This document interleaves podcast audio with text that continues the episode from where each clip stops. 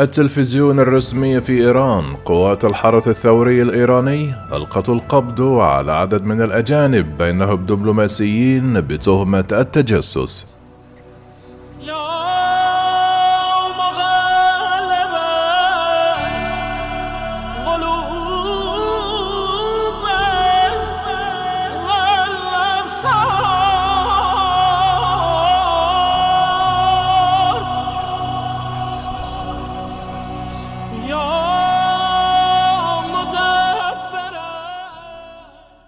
قال التلفزيون الرسمي في إيران أن قوات الحرس الثوري الإيراني ألقت القبض على عدد من الأجانب للتحقيق في اتهامات التجسس أشارت التقارير الإعلامية إلى أن المتهمين جمعوا عينات من التربة في منطقة صحراوية محظورة كانت القوات تجري فيها تجارب صاروخية. ذكرت وسائل الأعلام الرسمية الإيرانية أن من بين المقبوض عليهم زوج الملحق الثقافي النمساوي في طهران وأستاذ جامعي بولندي. قال تلفزيون فارس الإيراني الرسمي أن الحرس الثوري الإيراني قبض على دبلوماسيين بينهم بريطاني بتهمة التجسس. وأضافت القناة أن البريطاني الذي عرفته بأنه نائب رئيس البعثة الدبلوماسية البريطانية لدى طهران جايلدرز ويتكرز أبعد فقط عن المنطقة المحظورة التي قبض عليها فيها دبلوماسيين في وسط إيران. واتهم التلفزيون الرسمي الإيراني الدبلوماسي البريطاني بأنه نفذ عمليات استخباراتية في مناطق عسكرية مع عرض صورة في فيديو لرجل يتحدث في غرفة زعمت أنه ويتكر. قال مراسل التلفزيون الإيراني أن ذلك الدبلوماسي هو وأسرته كانوا بين عدد من السائحين الذين سافروا إلى صحراء شهداء في إشارة إلى منطقة صحراوية في وسط إيران.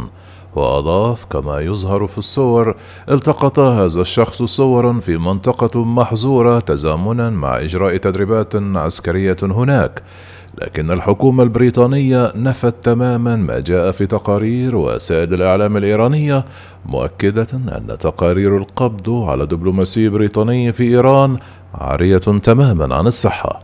جاءت ذلك التطورات تزامنا مع تصاعد حدة التوتر بين قوى الغرب وإيران بسبب المحاولات التي تعثرت لإحياء الاتفاق النووي وارتفاع عدد الأجانب الذين تحتجزهم طهران.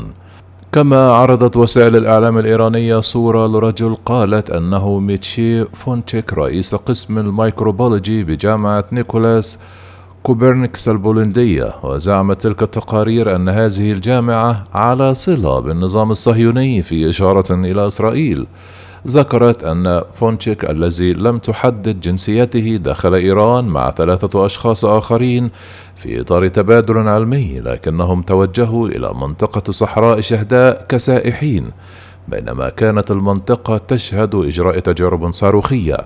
قال الإعلام الرسمي الإيراني أيضا أن هذا الأستاذ الجامعي أخذ عينات من التربة أثناء وجوده في تلك المنطقة ولا يتضح حتى الآن عدد وجنسيات الأشخاص الذين تزعم السلطات الإيرانية أنها ألقت القبض عليهم كما أنها لم توضح أيضا تاريخ القبض عليهم.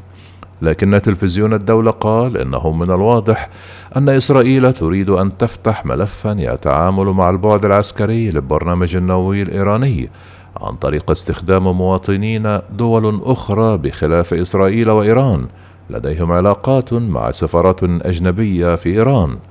تعارض إسرائيل بشدة الاتفاق النووي التاريخي الذي أبرم بين قوى الغرب وإيران في عام 2015 استنظر إليه على أنه تهديد لأمنها كما أشارت قناة فارس التلفزيونية إلى أن الأشخاص الذين قبضت عليهم السلطات الإيرانية أخذوا عينات من التربة بغرض التجسس من بينهم شخص أطلقت عليه اسم رونالد زوجة الملحقة الثقافية النمساوية في إيران والتي قالت أنه ذهب إلى قرية في منطقة دمغان شرق إيران وجمع عينات من الصخور.